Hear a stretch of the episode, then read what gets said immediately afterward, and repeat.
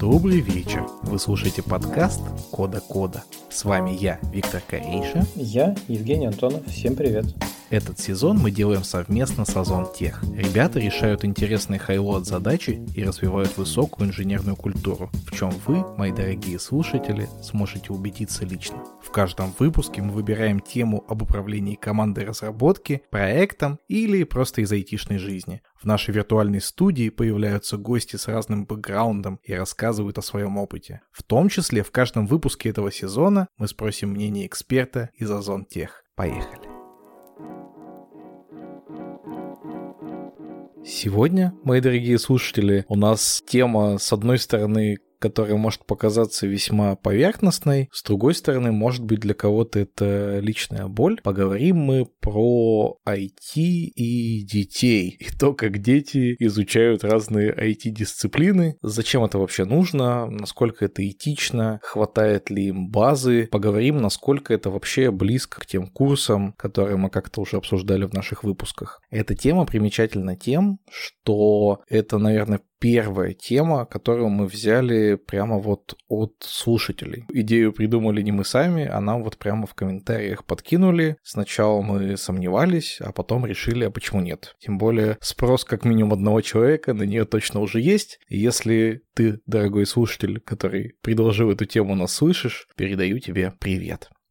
Жень, вот как ты считаешь, условный семиклассник, пройдя какой-нибудь курс по программированию, реально сможет что-то понять? То есть хватит ли ему базы? Та же самая математика, еще что-то. Ну, это сложный вопрос. Давай попробуем подойти немножко с другой стороны. У меня есть точно знакомые, которые начинали ребенка учить иностранным языкам лет там с 3-4. И вот казалось бы, у ребенка 3-4 лет тоже маловато должно быть какой-то базы там для изучения языков и да вообще для жизнедеятельности какой-то. Тем не менее, потом ребенок, ну, настолько вот у них пластичный, гибкий ум, настолько они все схватывают, что буквально там через год ребенок с тобой мог разговаривать на русском, на английском, на немецком и на французском. Вот его спрашиваешь что-то, выбираешь язык, на котором хочешь, чтобы он тебе ответил, и ребенок тебе отвечал. То есть кажется, если вопрос ставить так, что смогут ли дети хорошо обучиться, возможно, да. Но тут опять же, тебе нужно как-то заинтересовать, тебе нужно как-то подавать и так так далее. В целом, я не вижу повода не научиться и в программировании не сказать, что всегда тебе там супер-пупер какая-то математика нужна. Просто какая-то логика, какое-то умение составлять причинно-следственные связи. Я думаю, такого ребенку хватит.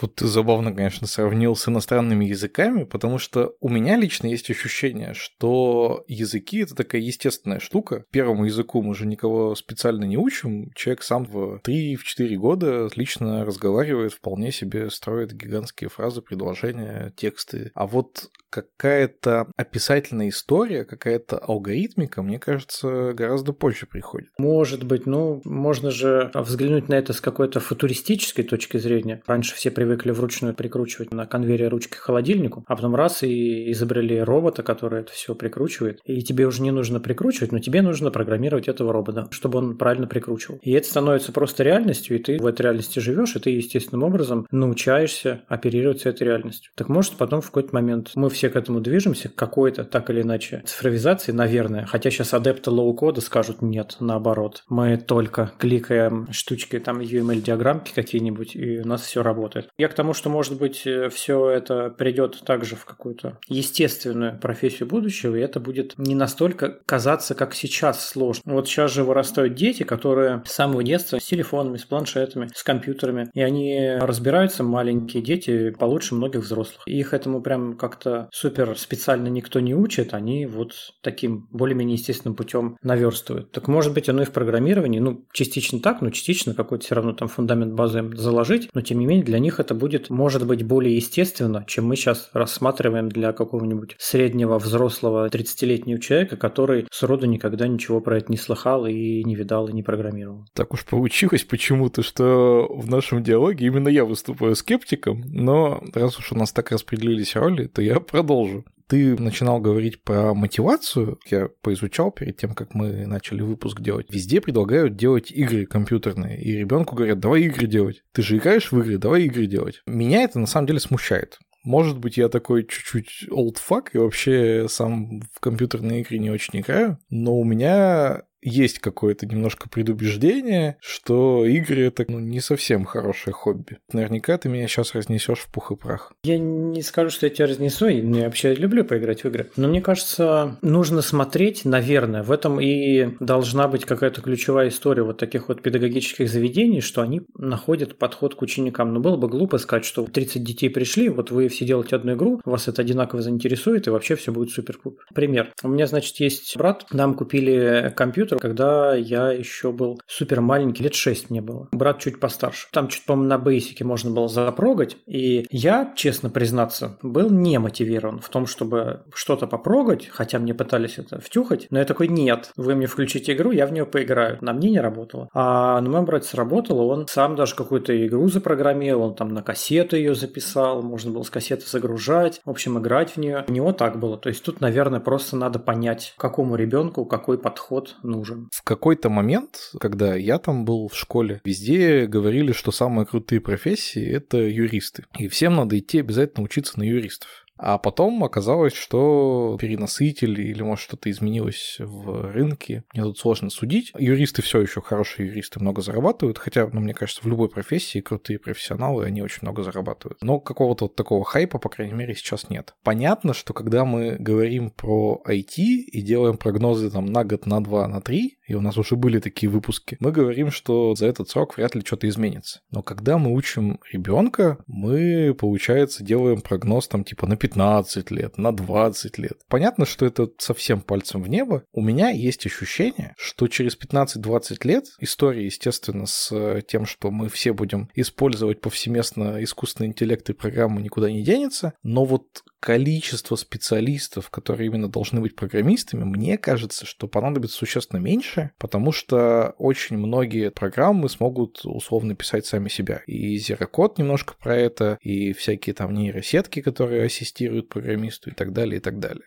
Вот если бы тебя попросили предсказать типа на 20 лет вперед, стал бы ты сам учить программирование? Ну, тут я, конечно, минимально компетентен, но, наверное, да. Ну, и опять же, применительно к детям. Вот если вы пихаете ребенка в этот кружок просто потому, что сейчас программисты много зарабатывают, и заставляете его, даже когда вот явно видно, что ребенок не хочет, у него там, может быть, не получается, ему вообще это неинтересно, ну, поздравляю, вы у своего ребенка отнимаете детство и, в общем-то, делаете так, что он вас каждый день немножечко больше ненавидит. А если это интересно, ну, мне кажется, это все-таки в будущем какая-то перспективная история тут мы не можем угадывать какие-то инструменты, допустим, эволюционируют так, что заберут работу у низкоквалифицированных кадров программирования. Но, скорее всего, они откроют просто новые рабочие места для других, более высококвалифицированных кадров. А чтобы быть этим высококвалифицированным кадром, нужно, собственно, постоянно учиться, готовиться. Ну, это как раньше же все делали вручную, а теперь, казалось бы, есть заводы. Ну и что, меньше стало работы, ну и также и на заводах много работы. Наверное, дальше какой-то виток эволюционный будет, и все равно для высококвалифицированных кадров достаточно много работы. Главное просто, ну, примерно плыть в струе, следить за тем, что нужно, что актуально, а так в целом не вижу ничего такого прям очень тревожного. В разработке уже лет 20 ходят по конференциям люди умные и рассказывают, сейчас мы вот как изобретем штуку, вот вы прям в UML-диаграмме все это строите, а она вам готовую программу, и вот вообще все будет круто. Ну и смотри-ка, уже десятки лет проходит, а до сих пор все не круто, и до сих пор профессионал нужен нужны, программисты нужны. Так что фиг его знает. Когда оно все рассосется, когда нас заменит искусственный интеллект, и кто это будет поддерживать, и в каких еще областях быта, которые кажутся сейчас ненужными для IT, какими-то неестественными для IT,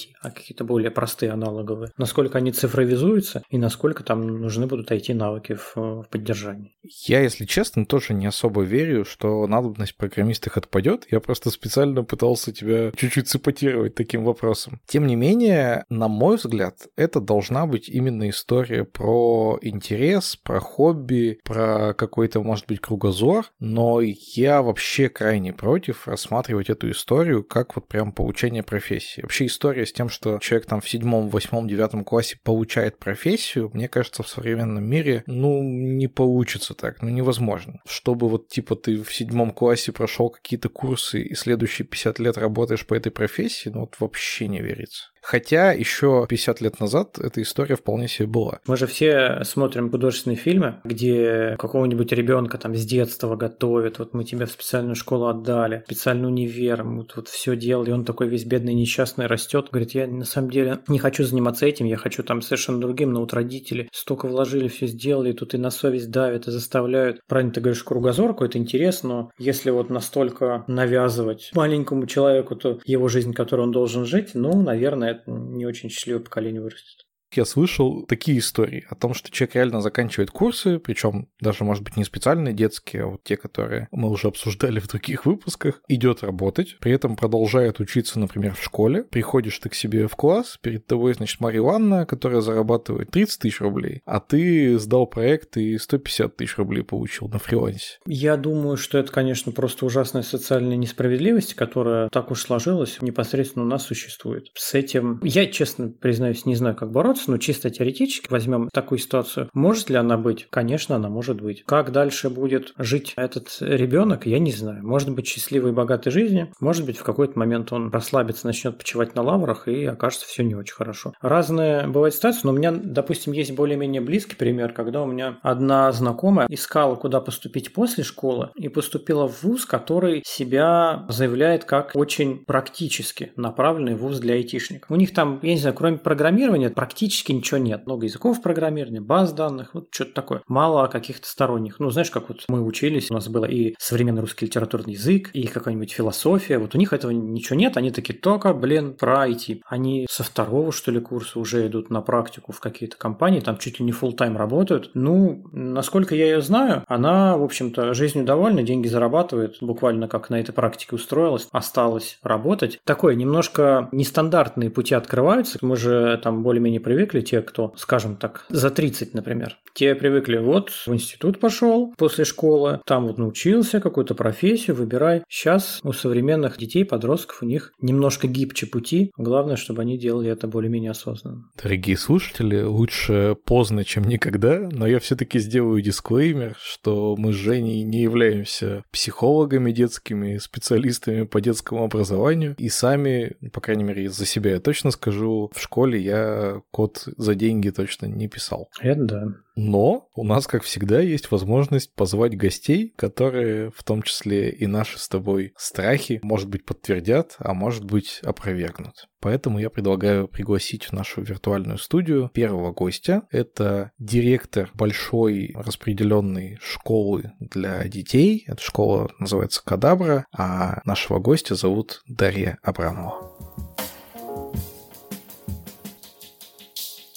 Всем привет, меня зовут Даша Абрамова. Недавно я сменила фамилию, теперь я Тян. И не только фамилию я сменила, но я, собственно, занимаюсь обучением детей программированию дизайну. И важно сказать по их индивидуальному пути. Не по какому-то конкретному сценарию, который был заранее придуман. И если раньше мы назывались школа программирования и цифрового творчества Кадабра, то буквально пару недель назад мы сделали ребрендинг и даже запустили новую компанию, которая теперь называется Brain Hub.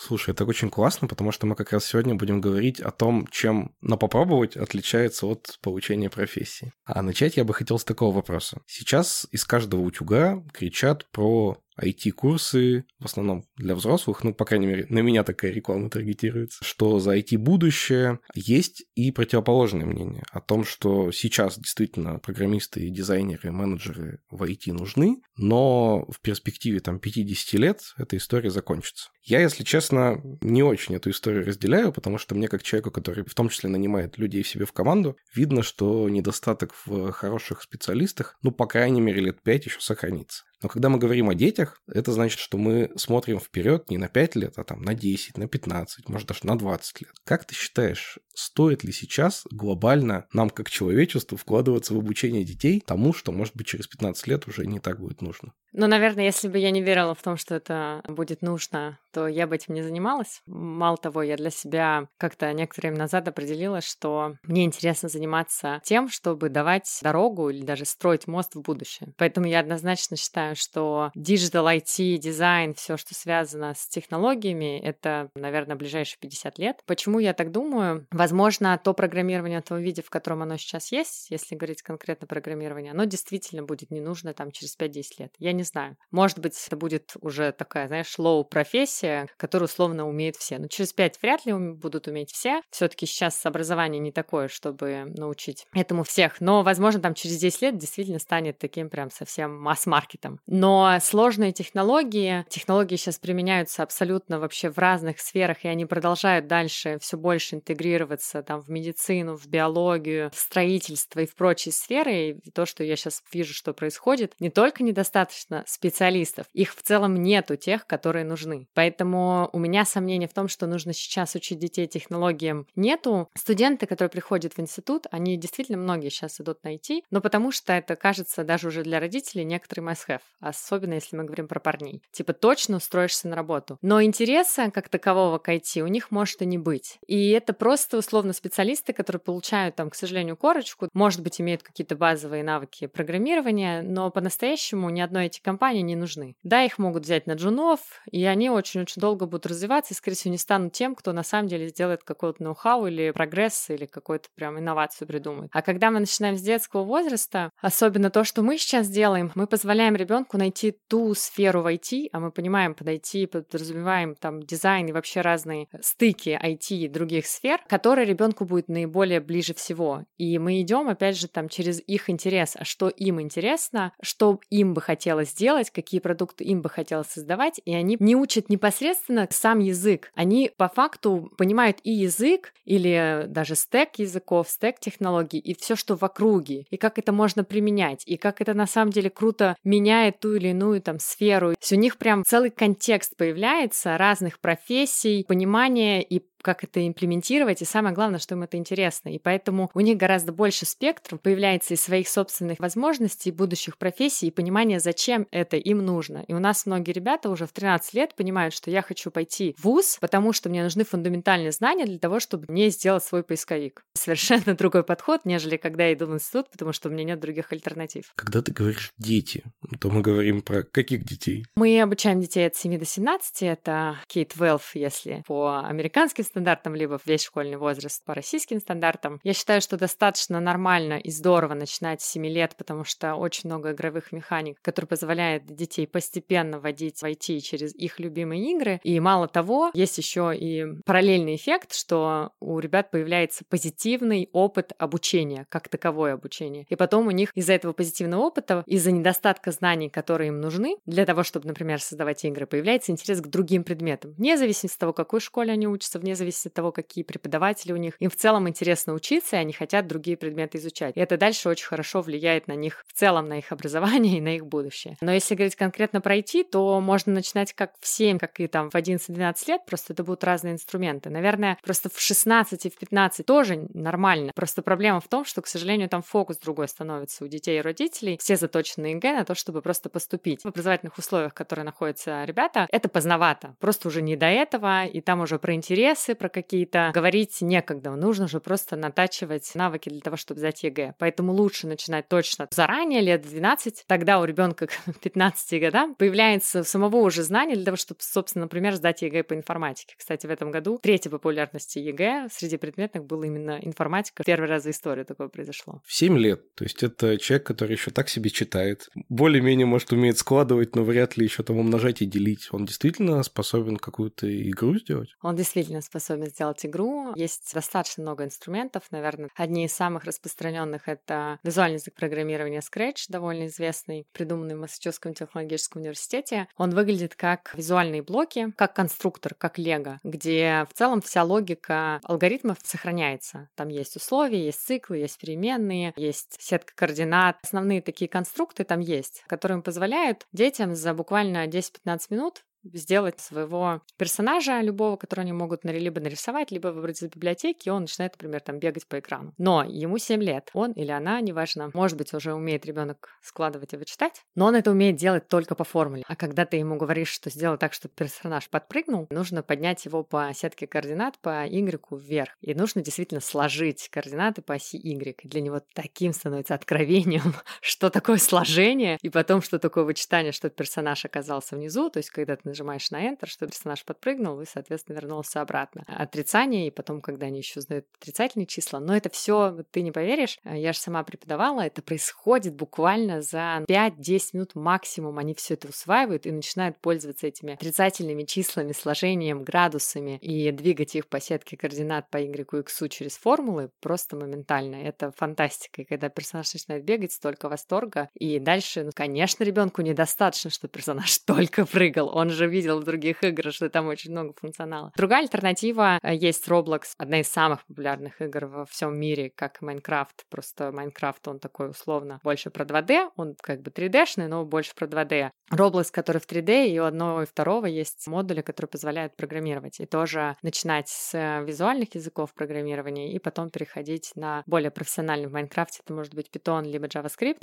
что очень удобно. А в Roblox это Lua, но с Lua потом тоже на любой из других языков можно перейти. Отличие, наверное, в Roblox особенно крутое, поскольку ребята в него играют, они, по сути, создают игру в игре. Они создают свой environment, так скажем, да, свою игру, своих персонажей, свои там 3D-объекты, какие-то вообще головоломки придумывают, потом персонаж них бегает, никак не может выпрыгнуть там оттуда. У детей бесконечная фантазия. Не все же дети, например, умеют рисовать, и поэтому не очень любят рисовать, потому что, ну, видят, что их рисунок не такой классный, как у других. А здесь тебе не нужно, например, научиться рисовать. Ты можешь просто кодом все это сделать, и у тебя будет потрясающая визуально классная игра, ну, либо с ребятами, с другими там объединиться. Всю твою фантазию можно реализовать с помощью кода, с помощью дизайна. Поле безграничное. А если мы говорим про другую границу, когда возраст постарше, чем обучение старшеклассника отличается от того, что на курсах дают уже взрослому человеку? Понятно, что в 7 лет особенно, и в 12 лет точно, и там даже в 16 лет ребята не знают, чем они хотят заниматься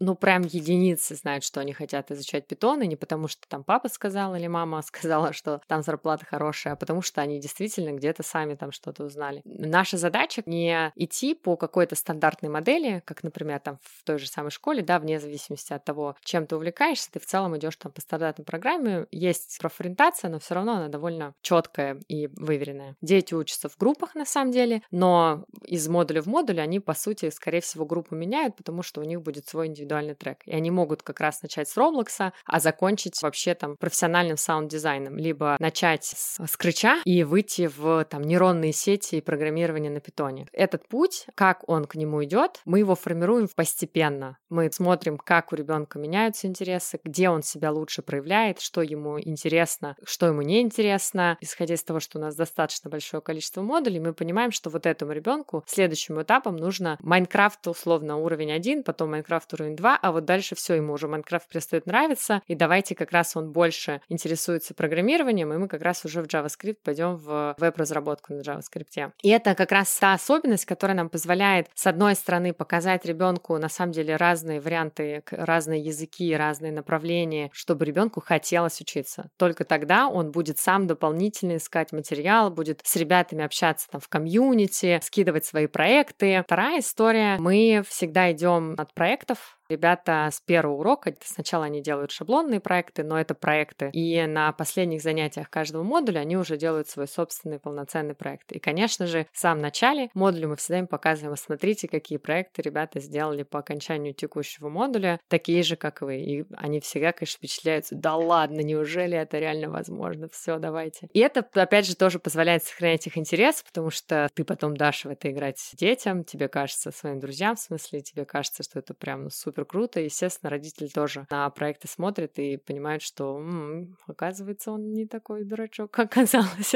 ну, сори, такое часто бывает. Если я правильно понял, то ваша задача не столько дать какую-то конкретную профессию с конкретными инструментами, сколько вот такая профориентация в глобальном масштабе. Не просто рассказать первое, второе, а прям показать. Да, абсолютно. Ты знаешь, мы не ставим себе задачу, чтобы ребята стали там программистами, дизайнерами, саунд-дизайнерами, неважно. Нет задачи прям привести их на напрямую в профессию, чтобы после этого они прям устроились на работу. Хотя та задача, которая у нас есть, это сделать возможным, чтобы ребята на этих навыках могли зарабатывать деньги. Это, опять же, не про ответственность. Безусловно, мы не говорим в этом возрасте, даже там в 16 лет, про ответственность в том виде, в котором мы понимаем это в взрослом возрасте. Это скорее про то, как ты понимаешь, как твои знания влияют на твою жизнь, и что дальше, получая эти знания, ты можешь еще круче там себя чувствовать, ты можешь быть самостоятельным, это влияет на тебя, на твою жизнь, даже на твоих родителей. Это такой один из крутых элементов. Я там в 12 лет первый раз заработала свои деньги, когда пошла на грядке полоть сорняк в питомнике под жару. Помню, что я вставала там в 5 утра. То есть это было про историю, конечно же, не про то, что мне очень хотелось копать сорняк,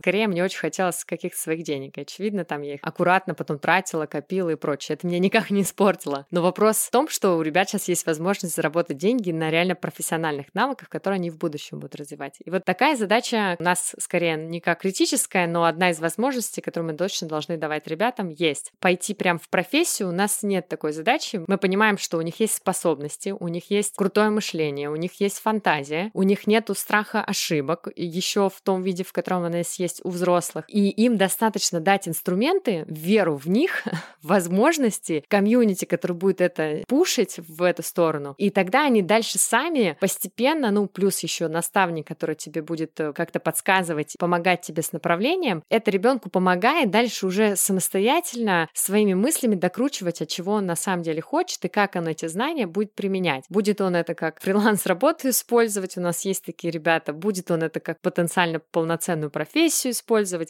Я свой первый код настоящий написал в институте. В школе я вообще не знал про программирование ничего, но и тем не менее мне удалось стать инженером, и, ну, по крайней мере, в моем поколении очень много таких, кто начал после 18, так скажем, а кто-то даже и в 30 лет начал. Как ты считаешь, человек, который с детства учится, и человек, который выбрал профессию уже осознанно во взрослом возрасте, они будут как профессионалы чем-то отличаться? Хороший вопрос. Конечно, тут сложно разделять людей на какие-то разные категории. Из того, что слышала я и вижу я, наверное, у меня есть много друзей, которые начали в 10-12 лет в IT, чаще всего через игры. И я там слышу, наверное, гораздо больше историй успеха, и они связаны с тем, что они гораздо больше успели попробовать. У ребят гораздо больше было времени попробовать, понять, что им там это нравится, не нравится, разные языки потрогать, разные технологии потрогать, может быть, в компаниях поработать, запустить какой-то свой стартап стартап, свою какую-то технологию, собрать ребят, запилить какое-то приложение. И к 30, там, к 35 годам уже четко сформируется, как бы, а что мне здесь, куда мне дальше здесь э, стоит развиваться, чего я конкретно хочу. И это тоже про осознанность уже на основании твоего довольно широкого бэкграунда, того, что ты успел увидеть и попробовать через себя. А ребята, которые начинают там в 30-35, я вообще абсолютно не сомневаюсь в том, что может быть успех, высокие зарплаты, разные международные,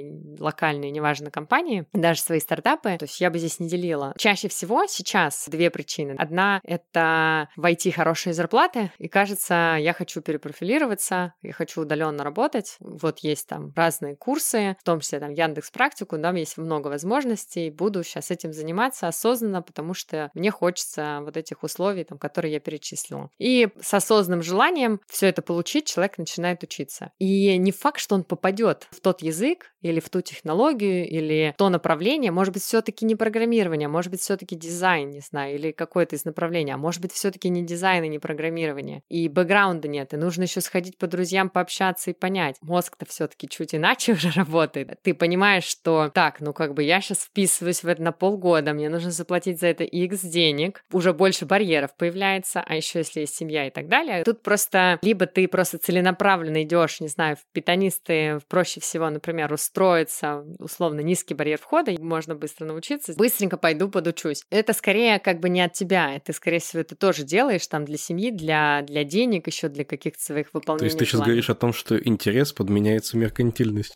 Да, да, да, да, да, да, да. Либо наоборот, есть вторая причина. Ты, скорее всего, ну, действительно понял, что это тебе близко, что в какой-то момент, э, блин, жалко, что я не пошел учиться на айтишника. Действительно, разными путями и разными работами я понял, что это все остальное не мое, хочу пойти в IT. И вот в таком случае скорее всего, на это уйдет много времени. Для того, чтобы дойти до сеньора, скорее всего, уйдет, может быть, лет пять. Тебе придется, вероятнее всего, там пойти на снижение зарплаты. Но как бы ты, скорее всего, будешь счастливым человеком, все будет хорошо, просто тебе будет потребуется больше времени. Но опять же, не факт, что ты попадешь в то, что конкретно тебе нравится. Вопрос в том, с каким уровнем осознанности не твоей как человека, а скорее в технологиях, насколько ты хорошо разбираешься, какой у тебя есть бэкграунд, чтобы тебе понять, куда тебе двигаться. И, безусловно, как бы это ни звучало странно, у ребенка гораздо больше преимуществ перед взрослым человеком в изучении технологий. Хотелось бы, чтобы ты еще немножко все-таки раскрыл, потому что я услышал из преимуществ только наличие свободного времени и свободу в выборе, потому что он не завязан на финансы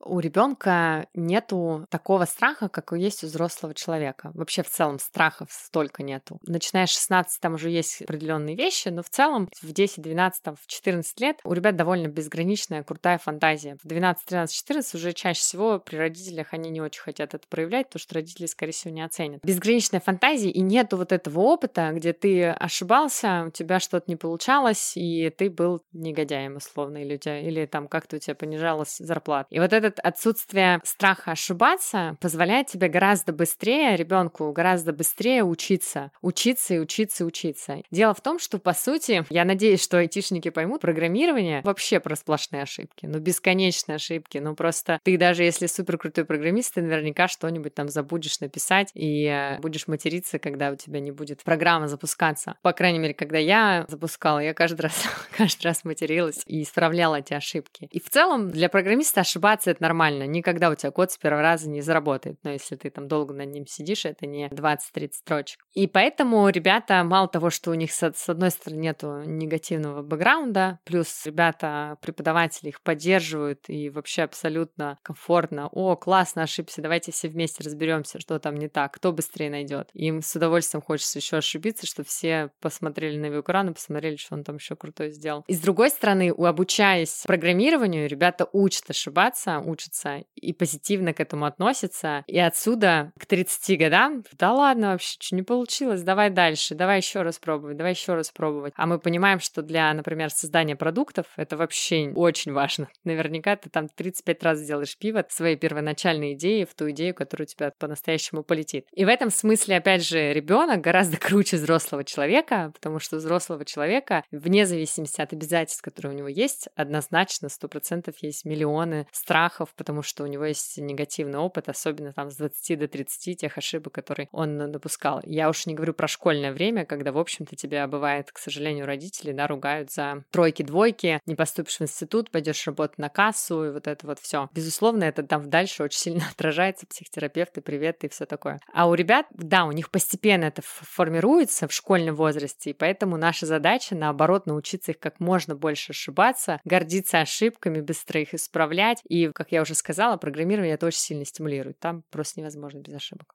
Ты очень много интересно рассказала о мотивации. Есть ли еще какие-то особенности, когда ты передаешь знания детям? Но есть определенные вещи, связанные с возрастом детей. С детьми от 7 до 9 лет, в общем-то, их не нужно ничему учить, с ними нужно играть. Ты не училка, пришел и начинаешь там рассказывать, как правильно быть, хоть дети в этом возрасте еще слушаются, но потом это негативно влияет на них. С ними нужно играть. И поэтому классно, приходите играть в Майнкрафт, сейчас мы круто запустим, здесь сделаем взрывчатку, взорвем. Кстати, к сожалению, родители тоже думают, блин, за что я заплатил? Он же там играет.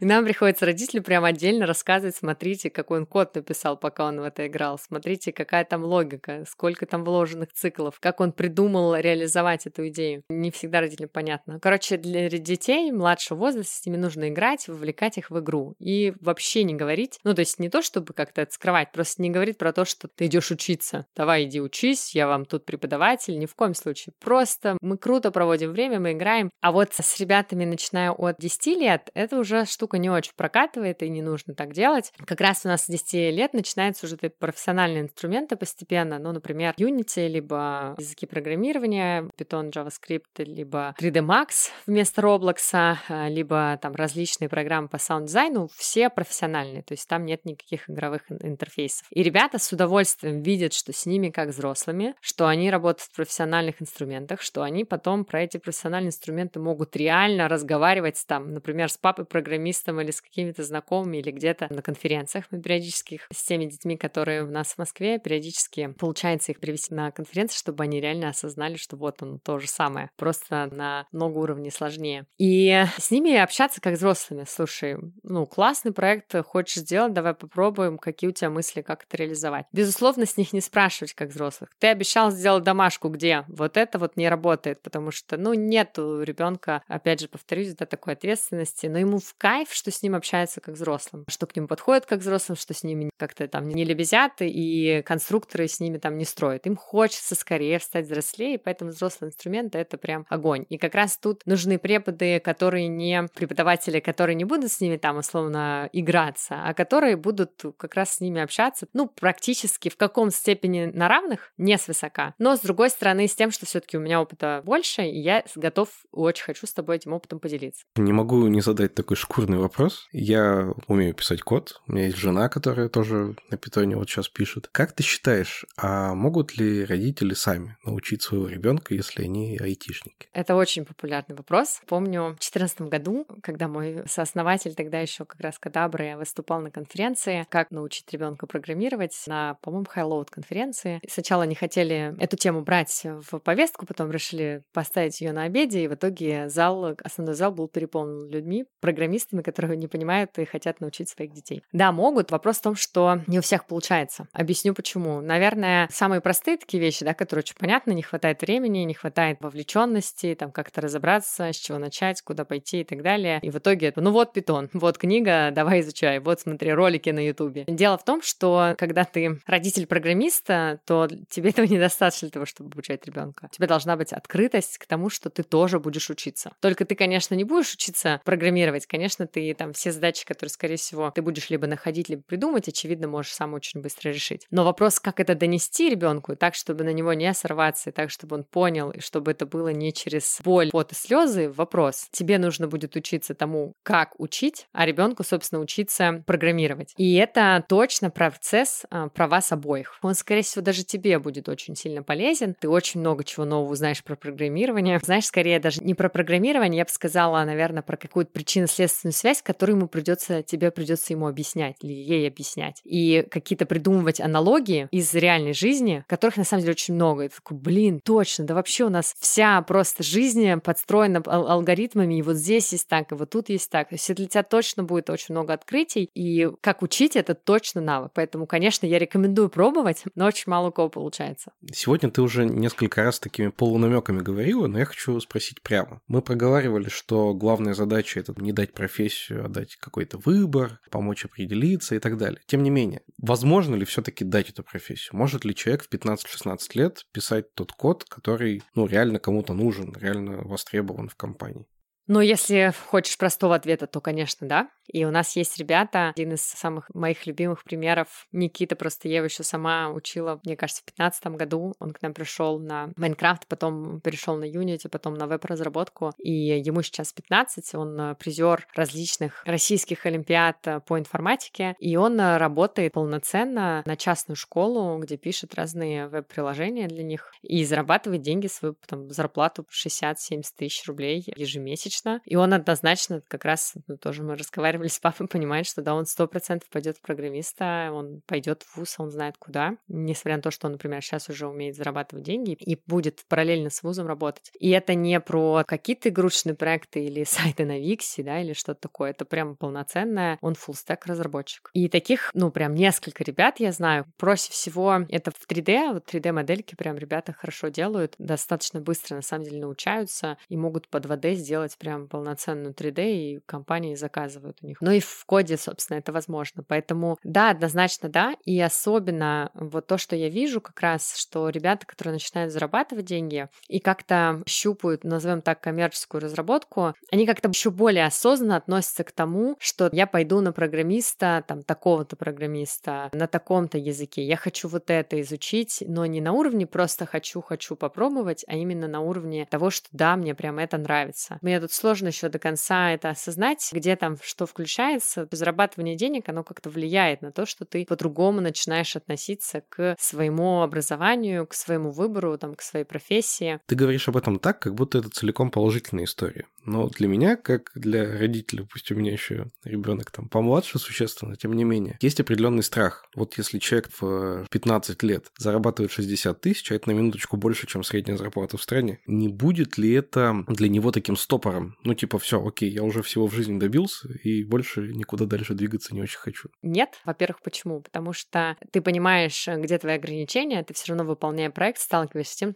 что ты чего-то не знаешь, и тебе приходится это изучать. И это далеко не всегда влияет на твою зарплату, но если ты оказался здесь не просто потому, что тебе платят деньги, а явно в 16 лет ты не мог здесь оказаться просто потому, что тебе платят деньги, то ты, скорее всего, будешь все дальше и дальше прогрессировать хотя бы в рамках той зоны, в которой у тебя есть проект. Даже если ты хорошо знаешь язык, хотя невозможно, наверное, язык хорошо знать, да, разные библиотеки, технологии, фреймворки, с которыми ты сталкиваешься, и тебе как-то хочется оптимизировать код. И с другой стороны, даже если ты поймешь, что, окей, у меня там есть зарплата, как бы я могу сейчас себе позволить там снять комнату или, может быть, даже квартиру и вообще не пойти в ВУЗ, в этом тоже нет абсолютно ничего страшного. Если тебя берут работать э, в какую-то компанию, ты в какой-то момент, ну, в 23, ну, в 25, может быть, 28, столкнешься с тем, что ты все равно чем-то хочешь заниматься, чего ты не знаешь. И тут вопрос, ты можешь это не вузом добирать, а можешь реально курсами добирать, открытыми э, маосами, э, мауками в том же Массачусетском технологическом университете, какие-то нейронки изучать и прочее. Ты все равно чуть позже к этому придешь, к этому образованию, там, может быть, не высшему образованию, но у тебя в какой-то момент все равно будет происходить этот разрыв. Тем более, что если ты привык уже с детства обучаться идти там за своим интересом, ты будешь дальше за ним идти, идти, идти. Да, у тебя может в какой-то момент произойдет стагнация, остановка. Это вообще нормально абсолютно. И очень круто, если родители не будут пугать всякими страшилками, даже если тебе уже 20. Если ты можешь сейчас поддерживать свой уровень какой-то достатка, окей, вы договорились с родителями, что они тебя не содержат, и у тебя есть достаточно знаний, чтобы зарабатывать деньги, действительно не на кассе, да, а где-то в IT, например, то в этом абсолютно нет ничего страшного. Ты сам знаешь, как программист, что ты не можешь каждый день делать одно и то же. Ты все время будешь сталкиваться с какими-то новыми задачами в новых проектах, с обновлением языков. Это тебя все время толкает на то, что тебе приходится изучать, изучать, изучать, либо к тебе где-то самому интересно, либо тебе где-то нужно изучить, чтобы попасть в конкретный проект, либо к тебе где-то нужно изучить, потому что ты чувствуешь, что ты уже не очень конкурентно способен. Ну а дальше ты будешь уже искать тот инструмент или там то образование, которое тебе сейчас наибольше всего подходит.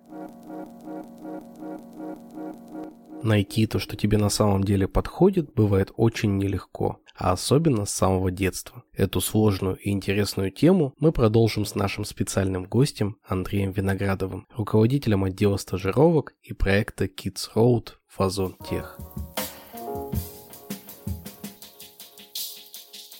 Всем привет, меня зовут Андрей Виноградов, я руковожу двумя отделами в Озонтехе. Один департамент занимается стажерскими программами, и второй, собственно, курсами для детей и сотрудников. Зачем большой компании, айтишной компании работать с детьми? Там довольно сложная и долгая история. Сначала, еще до моего прихода в Озон, у нас было целое направление обучения, внешнего в том числе, и у Озона, HR Озона были планы поконкурировать с э, какими-то игроками на рынке, может быть, там не занимать какие-то лидирующие позиции, но точно сделать из этого около коммерческий продукт. Потом эта идея как-то остановилась, и действительно правильный вопрос, это все-таки далеко не целевое направление для Озона, и поэтому его немного притормозили. Когда я вышел уже в Озон, это направление требования схлопнули для минимумов и оставили как плюшку для сотрудников, наверное. И это действительно зашло. У нас большинство сотрудников, у которых есть дети в Озонтехе, и не только на самом деле, потому что иногда мы привлекаем из там, центрального озона тоже сотрудников, пользуются этой опцией, она совершенно бесплатна для, ну, собственно, родителей, которые работают в Озоне. Все счастливы, дети счастливы. Наверное, наша главная цель — помочь нашим сотрудникам продать идею работать в IT и в целом познакомиться с направлением своим детям, потому что не каждый это может сделать. Сколько лет он он работает в IT, он может не уметь заинтересовать детей.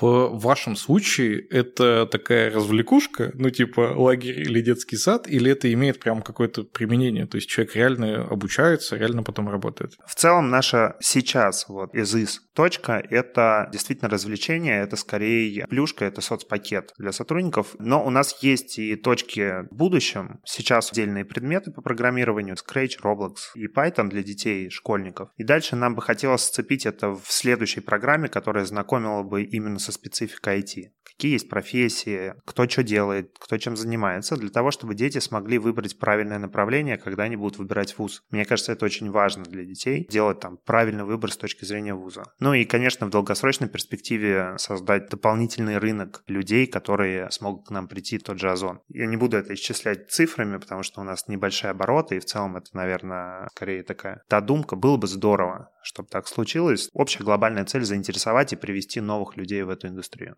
В целом отрасль IT, вот так глобально, если посмотреть, она не то чтобы растет, она скорее захватывает все вокруг. Любая компания, которую еще там 10 лет назад мы считали просто классической большой корпорацией, сейчас уже на какой-то процент, а часто и на существенный процент IT-компания. Как ты считаешь, придем ли мы к тому, что обучение детей основам программирования станет таким же обязательным предметом, как русский язык, математика? Я думаю, абсолютно точно да. Точного прогноза не дам, и никто из нас, наверное, не даст. Но лично мое мнение, мы придем, неизвестно в какой степени и чему мы будем учить детей. В любом случае, знакомиться с этой индустрией обязательно нужно, потому что это огромная часть рынка, и им так или иначе придется с ней сталкиваться. Даже если они не будут работать напрямую в IT, не будут там условными разработчиками, а будут финансистами. Понимать, как работает под капотом аксапта или что-нибудь в этом духе, хотя бы поверхностно. Почему это сломалось там, или сколько этот тикет будет где-то там процесситься и работать, им тоже нужно. Поэтому я думаю, да, будут. Насколько я знаю, сейчас в школьной программе есть даже предмет отдельный, который там раньше это у нас было программирование или основы программирования, что такое. Сейчас я видел расписание там моего крестника в восьмом классе. У них есть, по-моему, предмет технологии. Какая-то реинкарнация вот того программирования на Паскале, которое было на школе. Ты сказал, что одна из целей — это познакомить познакомить ребенка с разными аспектами, с, с тем, чем мы вообще вот здесь на работе, вот в этом офисе занимаемся. Как познакомить ребенка с тем, что более-менее очевидно, мне понятно. Ну, то есть написал какой-то цикл, хоп, он что-то посчитал. Сложная концепция циклов, но я думаю, что дети там средней школы способны с ней справиться. А как показать ребенку те профессии, которые кажутся извне скучными и нудными, хотя внутри на самом деле могут быть совсем не такими. Когда мы сейчас планировали и в целом наша стадия там по сути разработки новой вот этой программы по профориентации, мы хотим прогнать всех детей в командах через, а, по сути, стадии разработки продукта. Мне кажется, очень важно сконцентрировать их внимание не сухо на профессии, оторванной от, все, там, от всего, а на том, что оно дает компании, глобально миру и так далее. Чем занимается project, product, тестер и так далее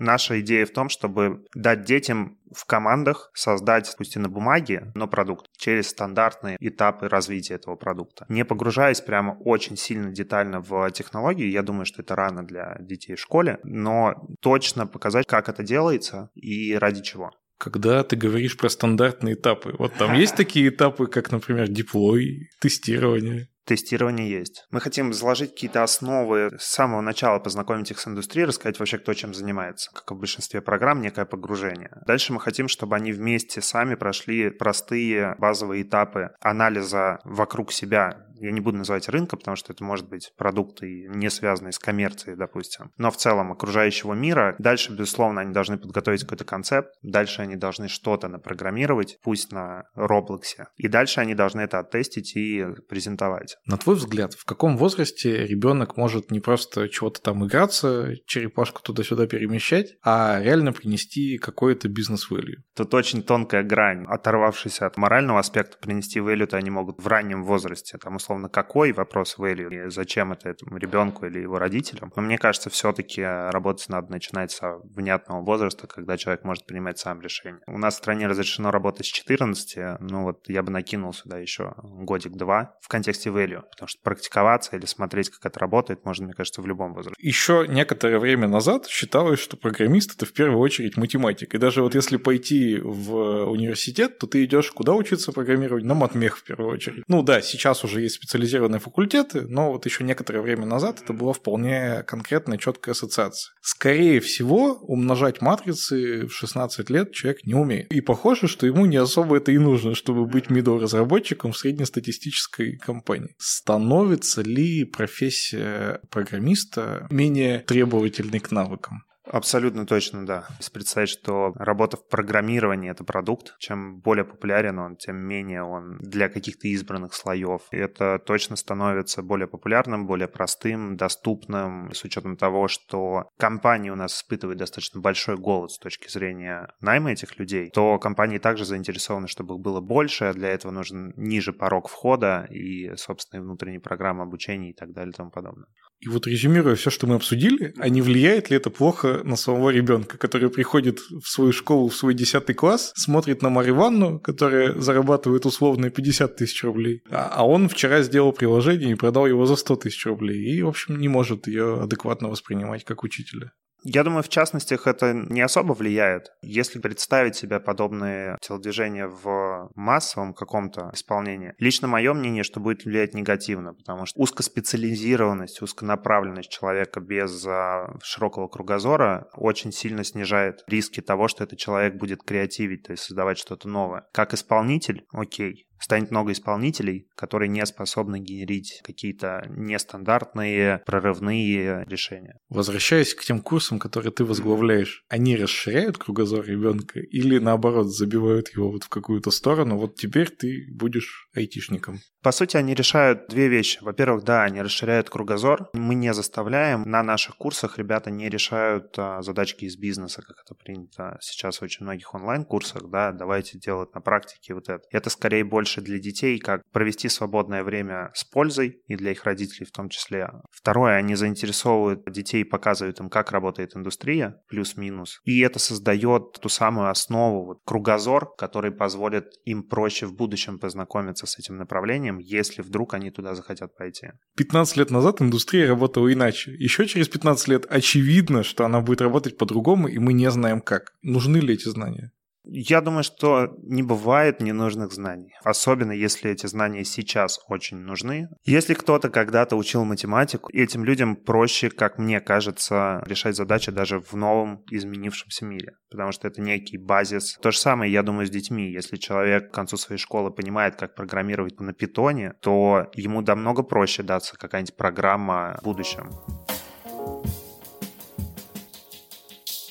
Мы с вами, мои дорогие слушатели, узнали, как детей учат IT-специальностям. А теперь я хочу предложить на ваш суд еще одну очень интересную историю и еще одного очень интересного гостя, который стал профессиональным разработчиком еще до 18 лет. А сейчас так уж вышло, что он сам тоже занимается образовательными проектами. И прежде чем позвать в нашу виртуальную студию гостя Дмитрия Абрамова, мне стоит только предупредить вас, мои дорогие слушатели, что это не родственник нашего первого сегодняшнего гостя Дарьи, а просто удивительное совпадение фамилий.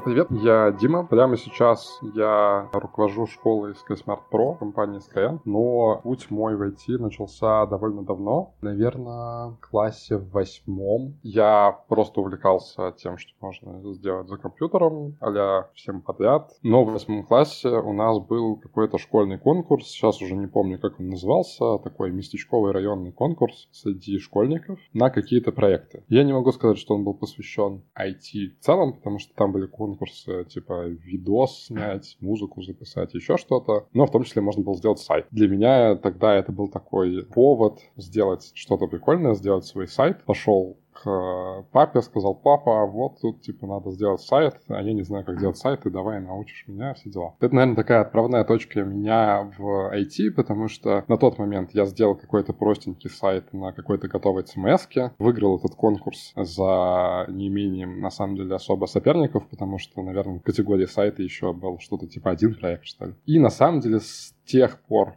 я особо ничего не делал до класса 10, когда я решил, что надо попытаться заработать. И в 10 классе у меня было сразу два таких направления. Во-первых, мы с другом придумали гениальный, как нам казалось, бизнес-проект, чтобы заработать кучу денег, конкретно миллион долларов. Ним ничего не выгорело, но попутно я решил еще поискать, что можно делать на фрилансе. Нашел себе заказчика, который попросил меня сделать ему тоже сайт, потом какой-то прикрутить к нему интернет-магазин. Короче, заработал на этом что-то типа 10 тысяч рублей. Это был 2010-2011 год. Заработал свои 10 тысяч рублей. Для меня это были довольно большие деньги. Супер порадовался и понял, что айтишка это прикольно. Можно собирать на готовом движке какие-то сайты и за этом зарабатывать. После этого, на самом деле, уже была работа, потому что я поступил в ВУЗ, но оттуда я довольно быстро ушел и пошел искать работу. Первая моя работа была в студии просто разрабатывать сайты на заказ. Такой чисто супер-супер простой аутсорс. Приходили местечковые какие-то там магазин техники, магазин автозапчастей, еще такое. Им нужно было собирать готовые сайты. А потом я понял, что зарабатывать 20 тысяч мне не нравится, хочу зарабатывать больше. На самом деле я немножко хакнул систему, потому что я выложил еще раз свое резюме на HeadHunter, но скрыл там свой возраст, потому что мне на тот момент было 17 лет. Это многих останавливало, потому что 17-летнего нельзя оформить ПТК, плюс 17-летний маловероятно, что опытный сотрудник. А я себе скрыл возраст, писал, что я разработчик на PHP с пятилетним опытом, потому что с восьмого класса как раз прошло 5 лет, и начал ходить по собеседованиям. Естественно, меня никто не брали. Я решал очень много тестовых. Решая тестовые, я плюс-минус понимал, что такое на самом деле программирование, потому что я уже собеседовался именно как разработчик PHP, а не веб-мастер. Разбирался, что такое ООП, что такое вообще программирование, какие задачи там могут стоять. И в какой-то момент это окупило себя. То есть в какой-то момент я уже разобрался, как проходить собеседование, разобрался, как это все делать, и попал в Ламоду. Ну и в Ламоде, на самом деле, я уже пришел туда как разработчик. В Ламоде я проработал 4,5 года. Начинал как разработчик, потом команда стала увеличиваться, я стал в ней таким одновременно разработчиком и проект-менеджером. И, наверное, в конце я взял у себя уже роли продукт-менеджера. Оказалось, что разработчики не такой классный, как руководитель, а у руководителя у меня получалось неплохо. И ушел из Ламоды я уже в свой стартап, фаундером и человеком, который отвечал за продукт. И на самом деле с тех пор я занимаюсь именно продуктом, руковожу продуктами разного размера. Был вот этот мой стартап совместный с ребятами из Ламоды еще мы организовали. Потом был еще один стартап, в который я уже пришел просто наемным менеджером. И последние три года я работаю в Skyeng.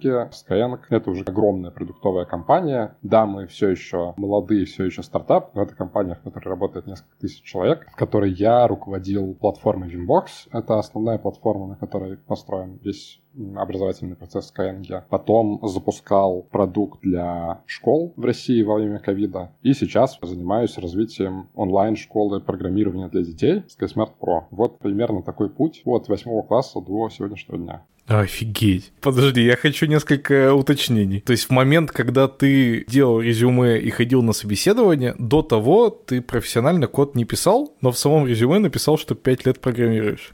Ну, я не прямо так написал. Я старался не врать в резюме, а просто э, не раскрывать всех деталей. Ну, в смысле, я сказал, что... Я там написал, у меня опыт фриланса с 2008 года, получается. Вот 8 класс, 2008 год. Потому что в 8 классе я сайт делал, делал. В 10 э, классе я тоже сайт делал, делал. Ну, то есть как будто не соврал, там просто заказов было всего два за этот пятилетний опыт. Ну, подожди, и ты приходил на собеседование, и не было вопросов про твой возраст? Или ты выглядел сильно старше?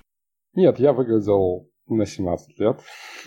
на самом деле там были смешные моменты. Ну, надо понимать, что вот в тот момент, как выстроена была в целом обычно воронка найма. Во-первых, было тестовое. Во многие места в самом начале я проваливался на основе теста, потому что там, когда мне самые первые отклики, которые присылали тестовые задания, я понимал, что им что-то вообще очень сложно. Я их решал, я их решал долго, и за это время они там уже, там, не знаю, находили себе кандидатов других и так далее. Потом с тестом я начал расправляться довольно легко, потому что все равно это просто программирование. Это не какой-то rocket science, что без коммерческого опыта ты не можешь понять, как решить тесты. Ты можешь решить. И когда я дальше приходил уже на собеседование, там были иногда вопросы. Были вопросы, а как так вышло, что у тебя опыт, когда ты такой молодой. Самый прикольный у меня был случай. Я прям помню, что мне 17 лет. Я не особо понимаю, что такое хорошая компания, что такое плохая. И меня зовут после тестового на собеседование в Москву-Сити в офис. Просто очень пах пафосный дорогой офис, в который я прихожу, значит, поднимаюсь на вот этом вот сложном лифте компьютерном. Меня встречает девушка на ресепшене, и уже эта девочка на ресепшене смотрит на меня, спрашивает, типа, куда вы? Я говорю, я вот на собеседование. Она такая, я ожидала, что вы будете постарше.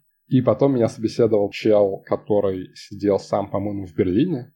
Это была какая-то финансовая компания, типа Форекс, что-то такое. Ну, в общем, оказалось, что они искали человека, который будет их первым разработчиком в России, потому что так у них разработка сидела в Берлине. И в будущем возглавит отдел. И, и он мне сказал, что типа, чел, ты, конечно, молодец, но тебе будет сложновато в 17 лет значит, запускать отдел разработки здесь, поэтому приходи через пару лет. Ну, как-то так. Ну, в целом на собеседованиях было много вопросов, но так или иначе оценивается обычно, что ты можешь сделать, а не возраст. Все-таки я бы сказал, что прям отказов чисто из-за возраста у меня не было. Ну, то есть на собеседовании я сам понимал обычно, что я что-то не тяну, если я не тянул. А если тянул, то вот я офер получал.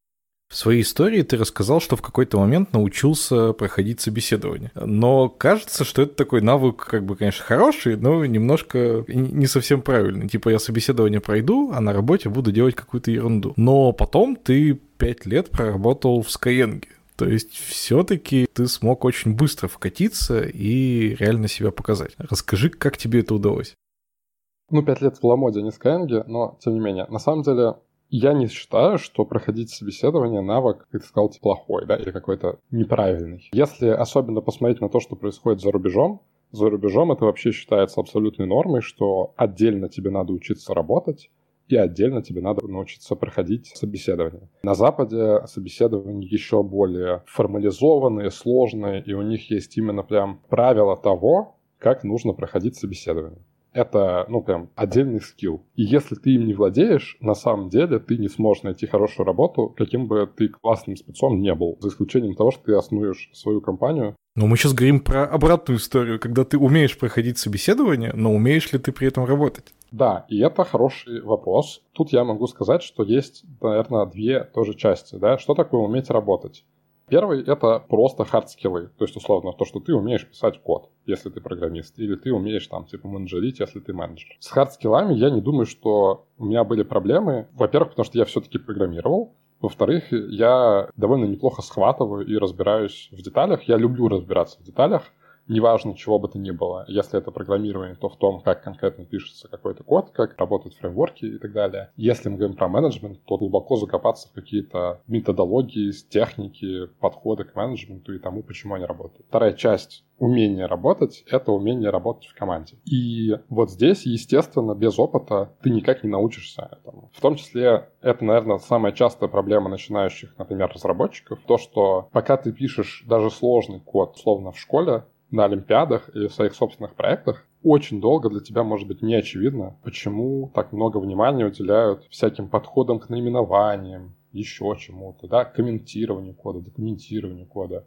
То есть использовать подходы к написанию кода так, чтобы твой код еще и могли читать твои коллеги, чтобы в будущем он был поддерживаем и так далее. На мой взгляд, вот этому научиться без опыта реально разработки в команде практически невозможно. И да, у меня этого не было.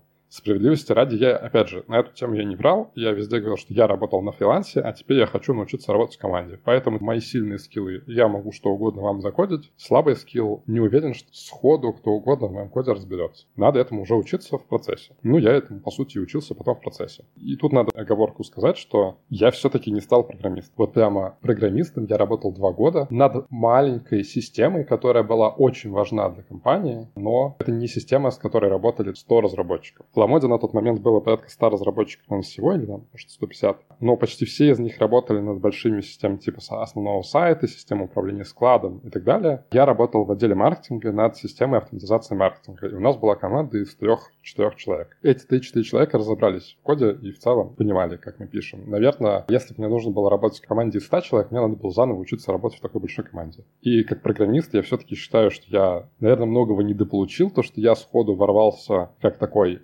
самостоятельный чел на зарплату выше моего уровня, но зато в маленькую команду. Возможно, я бы как разработчик был бы более сильным, если бы я бы пошел условно в какой-нибудь аутсорс, где работать неинтересно, скучно, зато тебя очень сильно прокачивают. Я знаю, что там гораздо сильнее школа Сейчас есть такой, не побоюсь этого слова, культ людей, которые считают, что можно через что-то войти в разработку. Типа я сначала буду тестировщиком, а потом программистом. Или я сначала буду менеджером, а потом обязательно стану программистом. А у тебя получилось ровно наоборот. Ты через программирование вошел в продукт менеджмент.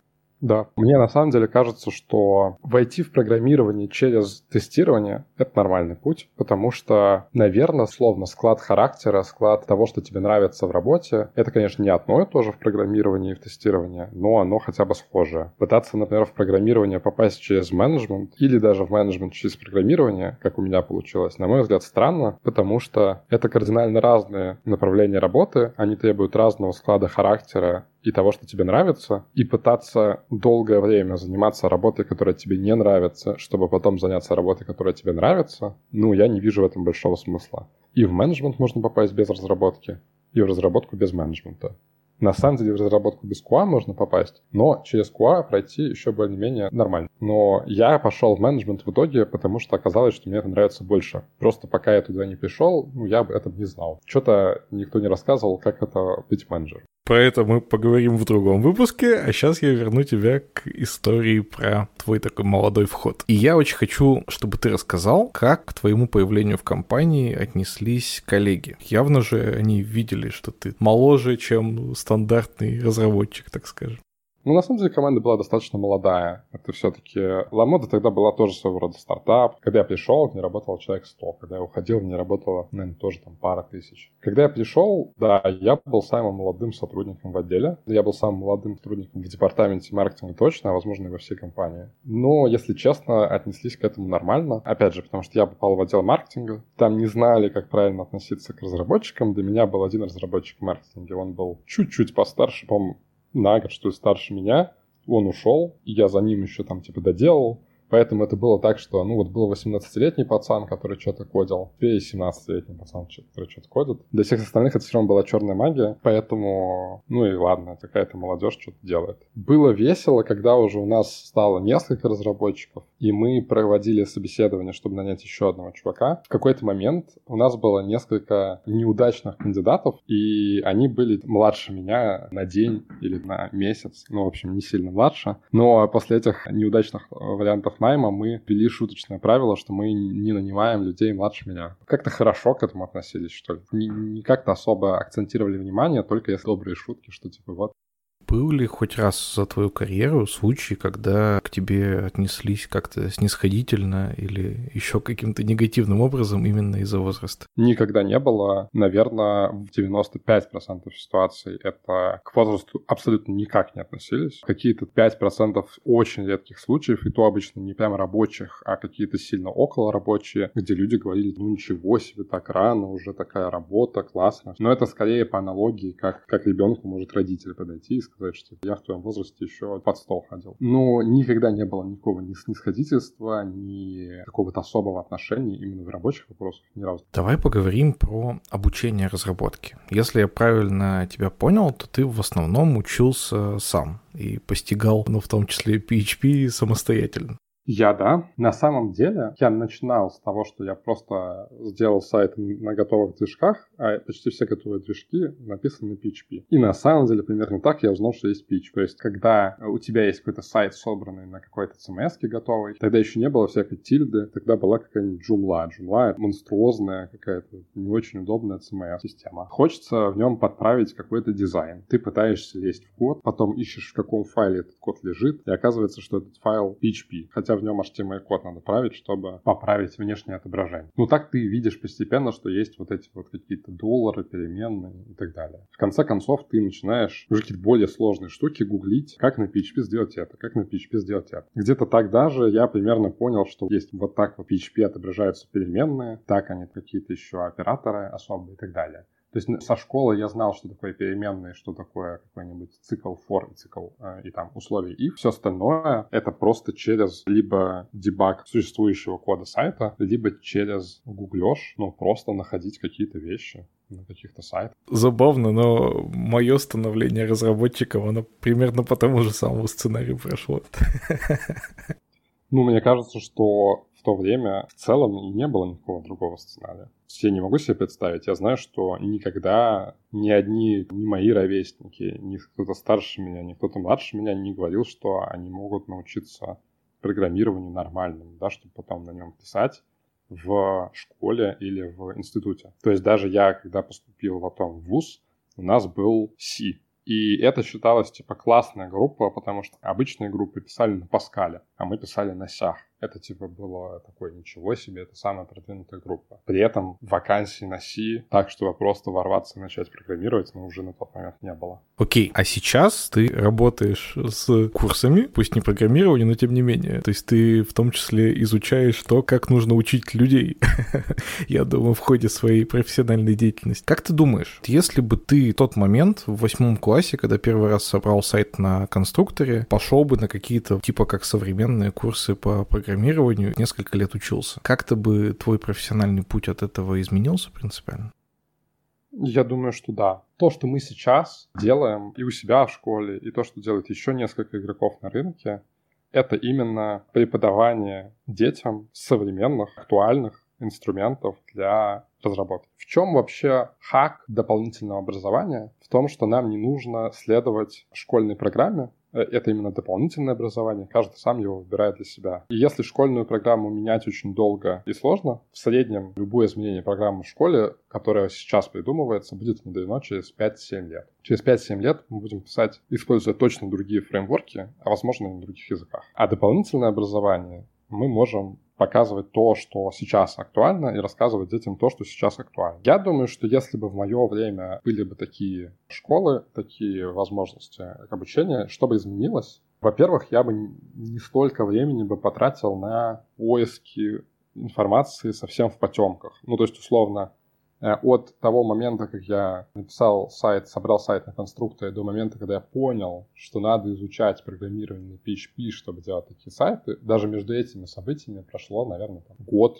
если не больше. Даже если бы я вот в тот момент уже загорелся бы идеей, что именно я сайты хочу делать, ну окей, прошло бы меньше времени, но все равно прошло бы полгода. Сейчас ребенок может не знать, что такое сайт вообще. Ну, в смысле, он знает, что он хочет сделать свой сайт, но он вообще не знает, какие инструменты для этого используются, и он через две недели создает свой первый сайт. Это просто позволяет вот этот порог первый, самый, пройти намного быстрее. И к моменту, когда он, например, выпускается из школы, чтобы иметь возможность работать, на самом деле у него может быть уже такое портфолио каких-то базовых вещей наработанных, что он будет не просто знать, как сайтик простой на PHP собрать, он может знать какие-то несколько самых ключевых библиотек, он может знать, что на фронтенде обычно используется React сейчас, самая популярная штука.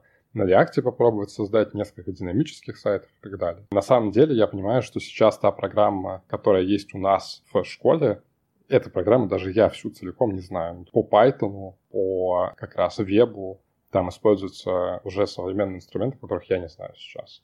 Если с ними выходить из школы, мне кажется, еще проще найти себе работу. Мне, чтобы найти работу уже вот такую более-менее интересную, понадобилось ходить по такому количеству собеседований. Ну, то есть я ходил по 5 собеседований в день. Иногда их пропускал, потому что опаздывал с одного на другое. И на самом деле между этими собеседованиями я узнавал, что оказывается есть огромная область знаний, про которую я ничего не знаю. А если бы мне заранее сказали, очертили хотя бы вот эту карту местности, что типа вот здесь такое знание, здесь такое, вот такие пути есть и так далее. Возможно, я бы не на PHP писал, а на чем-то другом, возможно, я бы даже программистом остался. Хотя я ни о чем не жалею. Слушай, я хочу увести тебя чуть-чуть в сторону и задать вопрос, на который тебе самому решать, отвечать или нет, а потом я вернусь вот сюда, в эту точку. Тебе было 17 лет, ты, собственно, искал свою, не просто искал, а нашел свою работу программистом. Не было ли у тебя давления со стороны старших родственников, родителей о том, что нужно учиться, получать высшее образование, а не заниматься какой-то ерундой? Тут два куска утверждений. Во-первых, заниматься ерундой, во-вторых, получать высшее образование. У меня не было никогда ни от кого из родственников, от родителей, да, в частности, не было утверждения, что программирование это ерунда, потому что у меня оба родителя айтишники. Поэтому они в курсе были, что мне надо идти в IT. По мне еще с восьмого класса, а то и с шестого было понятно, что я стану в будущем айтишником. Не знаю, кем конкретно, но, в общем, всем почему-то это было понятно. Что касается получения высшего образования, конечно, как только я выпустился из школы, я сразу поступил в ВУЗ, и, естественно, план был такой, что я закончу его. когда я из него как бы вылетел, был скепсис по поводу того, что как я такой, не закончил вуз, надо перепоступать, поступать в другой. Может быть попроще, но, в общем, какая тебе работа, надо вуз заканчивать. Это давление закончилось, как только я получил работу с нормальной зарплатой. По сути, с этого же момента я ну, как доказал, что в целом могу существовать и сам, разбираться сам, что если у меня все хорошо с зарплатой уже сейчас, то, наверное, дальше я буду развиваться, я сам решу, поступать мне в ВУЗ или нет. На самом деле я собирался закончить вышку все равно, потому что как раз в 17 лет у меня был план на жизнь гораздо более четкий, чем сейчас. Я четко знал, что я хочу получить высшее образование, накопить опыта программистом и уехать по H1B визе рабочей в США. А для нее нужен был э, диплом. Потом я понял, что не хочу быть программистом, не хочу прямо сейчас получать рабочую визу и уезжать в США. В общем, и оказалось, вышка вроде мне не нужна. Этот вопрос я задал не столько, чтобы покопаться в твоей какой-то судьбе. Вот зачем. Ты только что классно мне совершенно обосновал о том, что вообще-то и на твоем примере человек и в 17 лет может стать разработчиком. А если бы еще и ты с 8 класса проходил курсы, то, скорее всего, ты бы уже к этому возрасту был, ну, прям крутым и мощным таким специалистом. И смею предположить, что ты такой не единственный на свете, кто может такой путь пройти. Но давление общества, да, оно как раз заключается в том, что человек после школы не должен, не может идти работать, если это умный человек, да, если это человек, который имеет возможность там чему-то учиться, что-то делать, а вот он должен идти в высшее образование, получать лом, специальность и так далее. Вопрос не столько про высшее образование, насколько ты вообще считаешь возможным то, что в будущем куча детей будет выпускаться из школы сразу идти в программисты, и насколько, на твой взгляд, это скажется целиком на нашем обществе? Я бы даже не ставил ремарку про программистов. Именно поэтому я сейчас работаю в образовании, и я думаю, что еще много лет буду работать в образовании, потому что система, которая есть сейчас, она, очевидно, не единственно возможная и не единственно правильная. Мы когда-то привыкли, что у нас есть 11 класс школы, 6 лет, 4 года, 5 лет универа, потом человек выходит условно готовый к тому, чтобы работать. При этом есть некоторые условно разветвления, например, возможно, что у тебя 9 лет школы, техникум 2-4 года, и вот тогда ты идешь работать. Но и это, и та, и все эти системы, они, во-первых, идут от того, что в момент, когда ты выходишь на работу, ты дальше по этой специальности будешь работать условно всю жизнь. Во-вторых, и они, по сути, откладывают твое принятие решения о том, чем ты хочешь заниматься, до конкретной даты. Это дата, условно, второй курс университета, если это университет, когда ты выбираешь специализацию и говоришь, все, вот сейчас я два года отучился в этом направлении, я понял, что мне интересно, я стану программистом. Моем понимании мир типа кардинально изменился уже давно. Просто, к сожалению, система образования не может на это отреагировать быстро. Абсолютно нормально не только пойти работать сразу после школы. Но самое важное, что абсолютно нормально 10 раз сменить профессию за свою жизнь. Потому что мир меняется быстро, потому что мы живем дольше, да, вообще-то с тех пор, как появилась примерно такая система образования, человечество стало жить в среднем намного дольше. Мир меняется настолько быстро, что новые профессии появляются регулярно, и то, что сейчас проходят дети в вузах, скорее всего, вероятность, что они будут работать по этой конкретной специальности и использовать эти знания в будущем, она типа очень низкая. Я не могу сказать, что я думаю, что образование высшее должно вообще отвалиться как сущность, потому что сейчас высшее образование дает многим студентам то, что не дает большинству учеников школа. Э, высшее образование дает, хорошее высшее образование дает способность на самом деле учиться, да, потому что в школе мы в основном занимаемся всякой зубрежкой, и у тебя нету в школе необходимости научиться самостоятельно изучать какие-то знания. В ВУЗе у тебя эта необходимость есть, потому что тебе не настолько все разжевывают, тебе не дают все заучить, тебе надо самому учиться добывать информацию и так далее. Ну и плюс много работать, потому что в школе все довольно расслаблено, если ВУЗ сильный, тебе там надо упарываться, чтобы сдать сессию,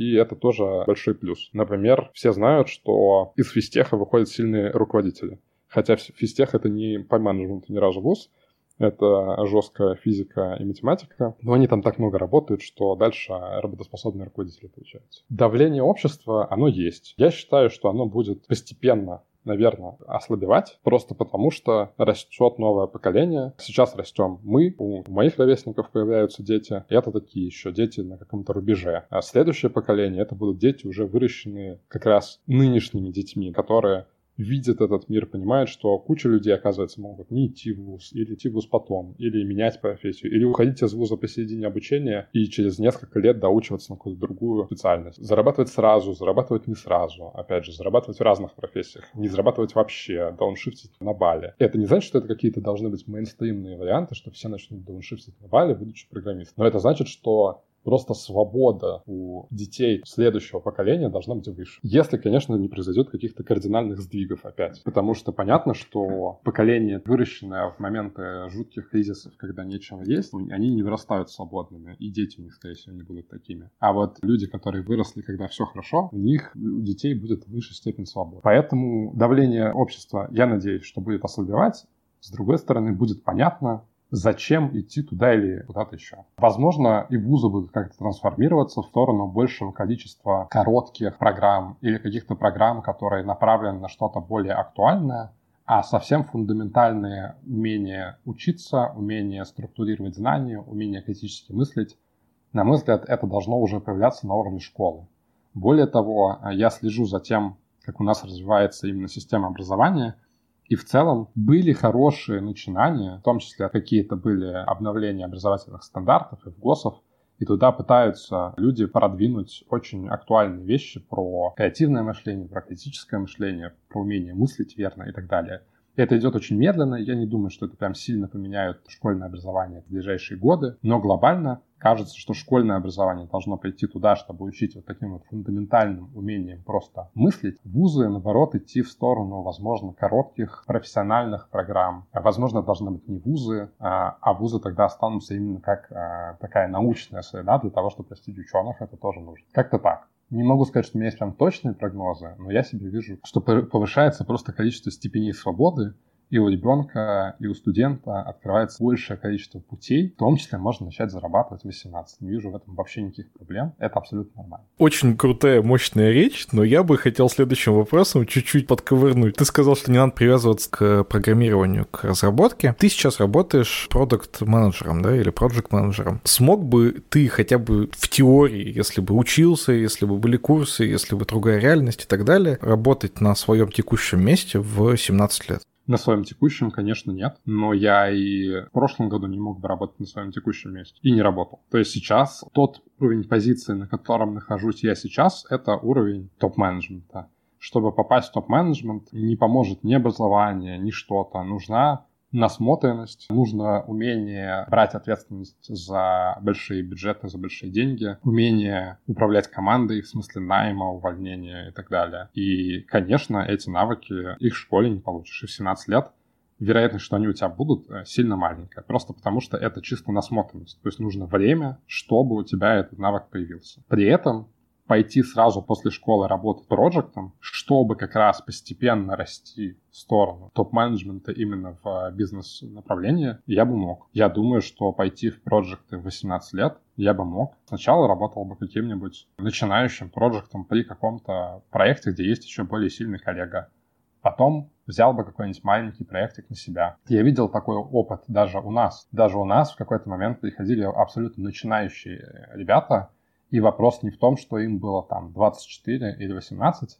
Наверное, большинству из них было там скорее 24. Но это все равно были вчерашние студенты, у них не было никакого коммерческого опыта. Их навыки, которые, возможно, им дал вуз, это были навыки просто хорошо и системно мыслить. Если у человека такой навык есть, а он вполне может быть у школьника, не вижу никаких проблем начать работать на позиции а, какого-нибудь проекта уже 18 лет. И постепенно дорасти до высокого руководителя. Финальный вопрос. Я обычно в конце прошу наших гостей дать какой-нибудь совет, и тебя тоже попрошу. Дай, пожалуйста, совет условному восьмикласснику, который слушает нас, который сделал свой первый сайт на тильде и хочет после школы стать классным разработчиком, ну или проект-менеджером.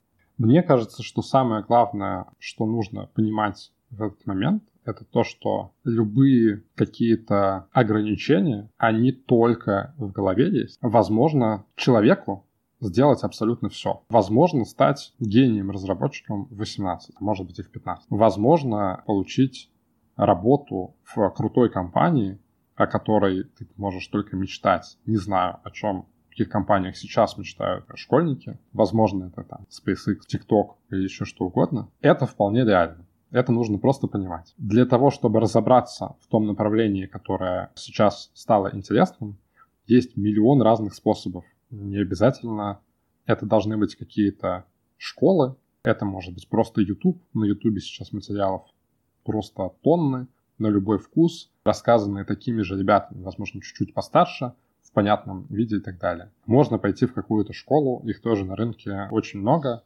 можно что-то найти, уговорить родителей тебя туда записать. И самое главное, просто держать в голове то, что это возможно. Если этого хочется, то нужно искать просто самый прямой путь туда, куда хочется. Не значит, что за нас все решено, и если я хочу быть разработчиком, мне обязательно сначала закончить вуз на профессию разработчика, потом пойти куда-то на, не знаю, на стажировку и так далее.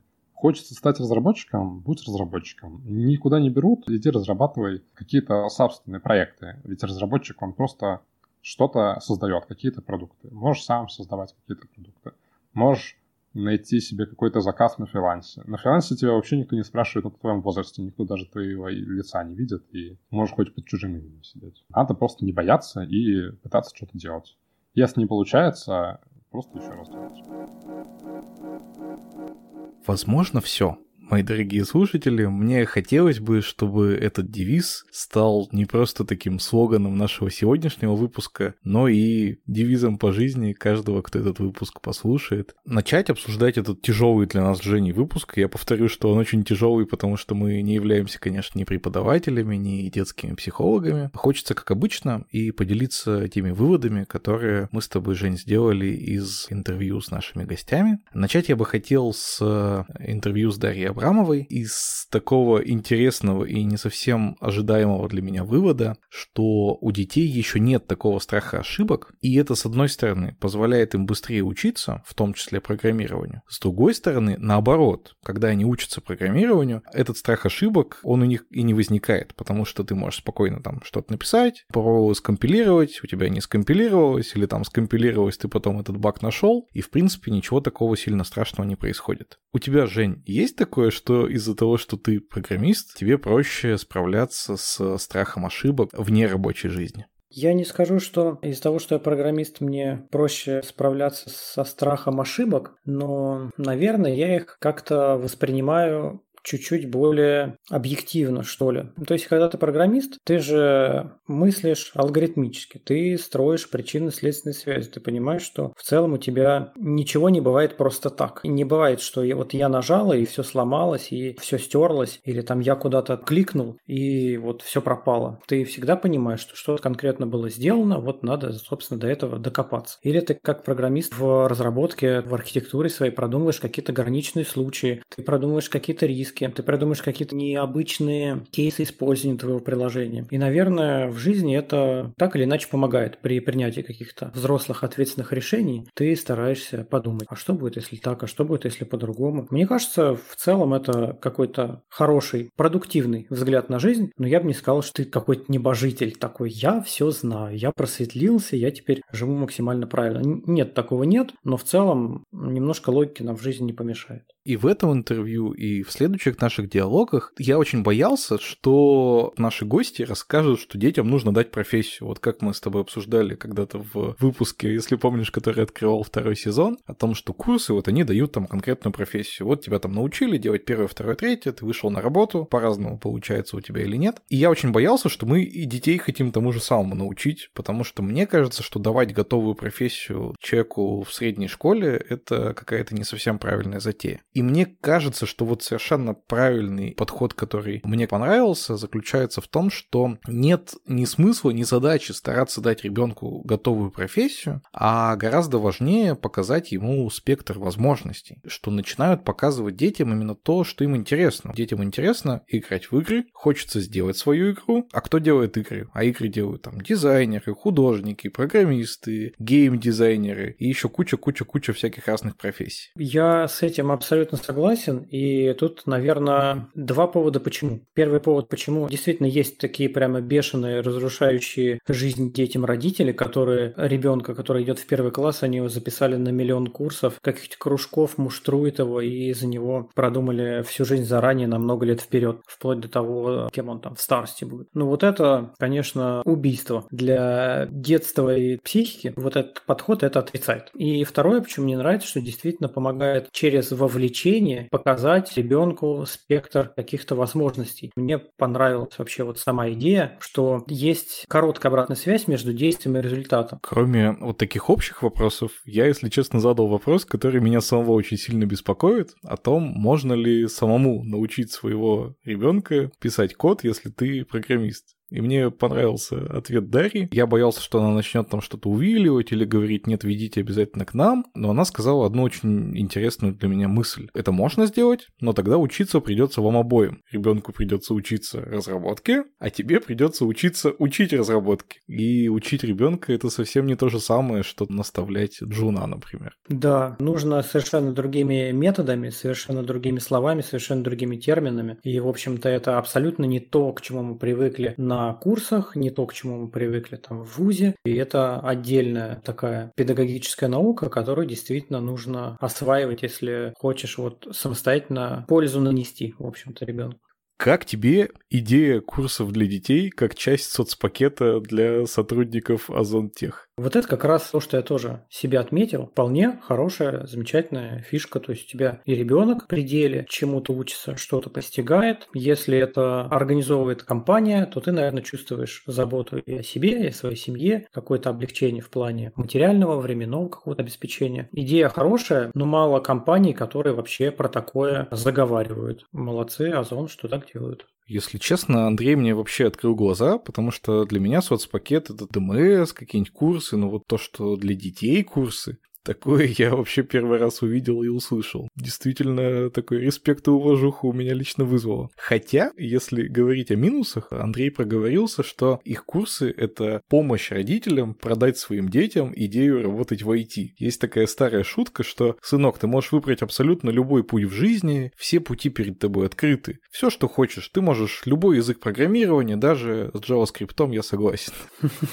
Вот здесь какая-то такая же долька появилась, мне кажется. Ну да, ну, мне кажется, просто он так сформулировал. Сама формулировка, знаешь, продать ребенку что-то, но это мы просто немножко переработали в корпоративных каких-то условиях. А из того, как построен курс, мне очень понравилась идея, какой-то продукт придумывается и создается сразу командой. Прямо все этапы там от исследования и там дизайн, и программирования, и даже тестирования, все это целая команда проходит. Для меня это такая глобальная ролевая игра. И вообще, мы же программисты не только код пишем. Это же не единственный навык, который у нас должен быть. Мы много общаемся, строим какие-то планы, строим какие-то схемы, как-то договариваемся. Часто отсеиваем, какие задачи важны, какие то менее важны, обсуждаем это с бизнесом и так далее, и так далее. И вот эта история прямо какой-то командой что-то создать, да еще и познакомиться с разным спектром профессий, по-моему, это просто фантастически круто. Правда, я вот не очень понял, это только пока идея или уже действительно все это получилось сделать делать. Да, действительно замечательная идея. Это такое и обучение, и социализация, IT-детский садик на стероидах. Ну, прикольно, ну, правда, это прикольно. То есть из этого, наверное, не следует выжимать какой-то действительно, опять же таки, там, супер профит, но при этом, чтобы дети хорошо время провели, и где-то у них какие-то базовые навыки социальные, логические закрепились, мне кажется, это классно. Ты знаешь, я в школе участвовал в выпуске школьной газеты. Это не было, конечно, супер гениальным продуктом, но история с тем, что вот мы собирались какой-то командой и прямо от начала до конца, и потом у нас получался продукт физический, который кто-то читает, лично мне очень много пользы дало, и я не стал профессиональным журналистом. Тем не менее, я вот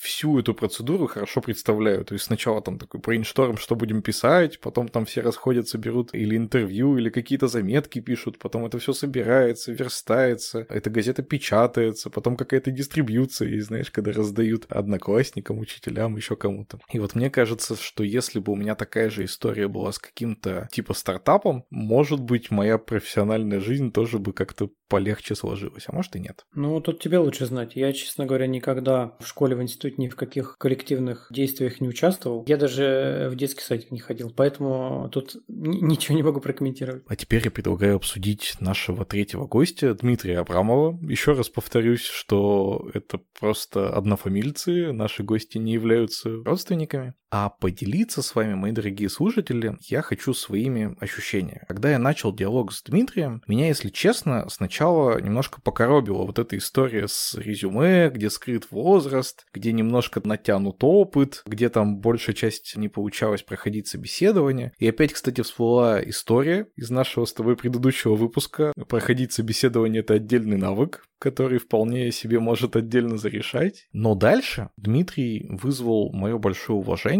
тем, что когда ему все-таки удалось устроиться в компанию, он не просто там был каким-то нахлебником и вылетел через 2-3 месяца, а проработал 2 года, дорос до медла, и в целом кажется, что ушел там не потому, что он с чем-то не справился, а просто стал двигаться дальше по своей карьерной лестнице. Хорошая история, она тоже действительно спорная. Я когда слушал, у меня тоже были вопросы и к тому, там, как резюме составлялось, как опыт натягивался. Но при этом всем не хочется просто однобоко критиковать и говорить, ну, вот там читерил, там где-то даже немножко там приврал, может быть, но при этом человек же устроился на работу, молодец, хакнул систему, получилось, подобрал ключик. И это теперь вопрос нанимающих менеджеров и HR, чё, как, почему, где прошляпили, в общем-то, вопрос всей системы. Тут он молодец, в общем. Очень хорошо, что дальше карьера пошла, и действительно человек смог зайти, адаптироваться, приспособиться, и, ну, насколько я понимаю, что дальше уже приходилось там самостоятельно учиться, развиваться, стараться. То есть здесь вообще через все интервью сквозит, ну, на мой взгляд, идея о самообразовании. Идея о том, что не какое-то ультимативное там государственное или там не государственное вот образование, какой-то курс, может быть, какой-то вуз,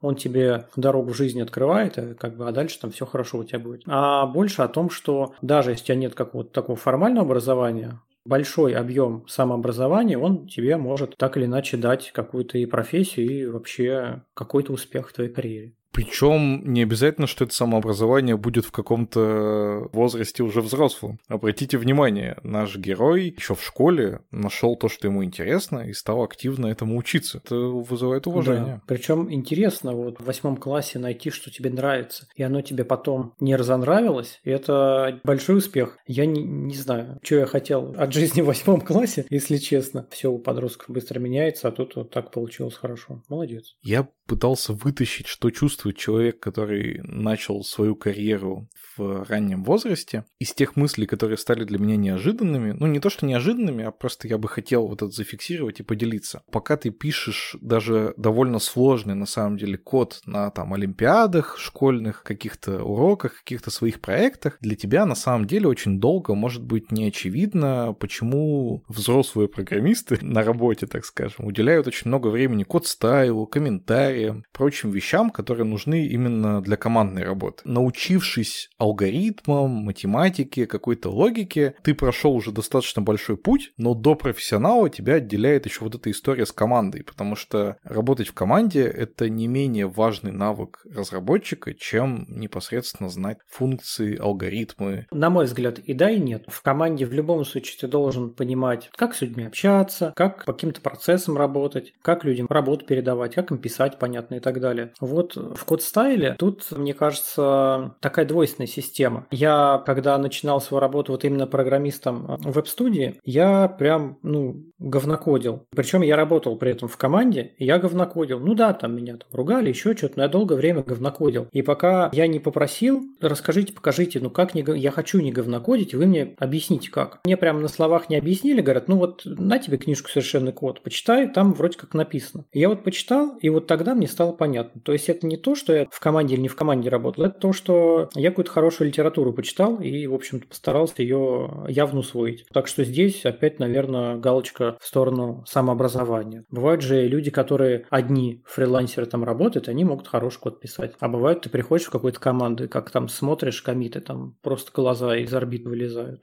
Слушай, ну вот интересно, что ты назвал такой навык, как чтение книги. На самом деле он тоже вообще нетривиален. И я вот вспоминаю себя, опять же, в старшей школе. Да, я мог учиться, когда передо мной учитель, и он мне что-то рассказывает, но взять какую-то книжку, что-то прочитать и чему-то научиться, мне было слабо. Вот этот навык у меня, ну, где-то в институте, наверное, появился, закрепился. Тут можно рассуждать и с точки зрения того, что в целом образовательная система, она должна поощрять то, как ты учишься учиться. У нас гость говорил, что в школе тебе ультимативно вдалбливают, а в ВУЗе тебя учат учиться, искать информацию. Ну, я не знаю, в какой ВУЗ видел он. Я учился в таком ВУЗе, в котором это было, ну так, 50 на 50. Там тоже много чего ультимативно вбивалось. То есть тут, наверное, вопрос в целом об образовательной системе. Можно, наверное, пообщаться с людьми постарше, которые в этом понимают. Они начнут стучать кулаком по столу и скажут, вот советское образование, там вот прям учили учиться. А сейчас что у нас ЕГЭ, галочки, где ставить, и, в общем, это все развалили гады страну. Может быть, я не знаю, я в этом мало компетентен, но я читал статью про образование где-то, по-моему, в Финляндии, и то, что я прочитал, мне было очень интересно. Там действительно мало каких-то начитывали лекций, а потом их наизусть спрашивали. Там организовывали студентов группы, давали им какую-то самостоятельную работу, чтобы они вместе кооперировались, работали, учились, искали информацию. И вот это подход к образованию, он прям действительно тебя учит учиться. В нашем случае молодец тот, кто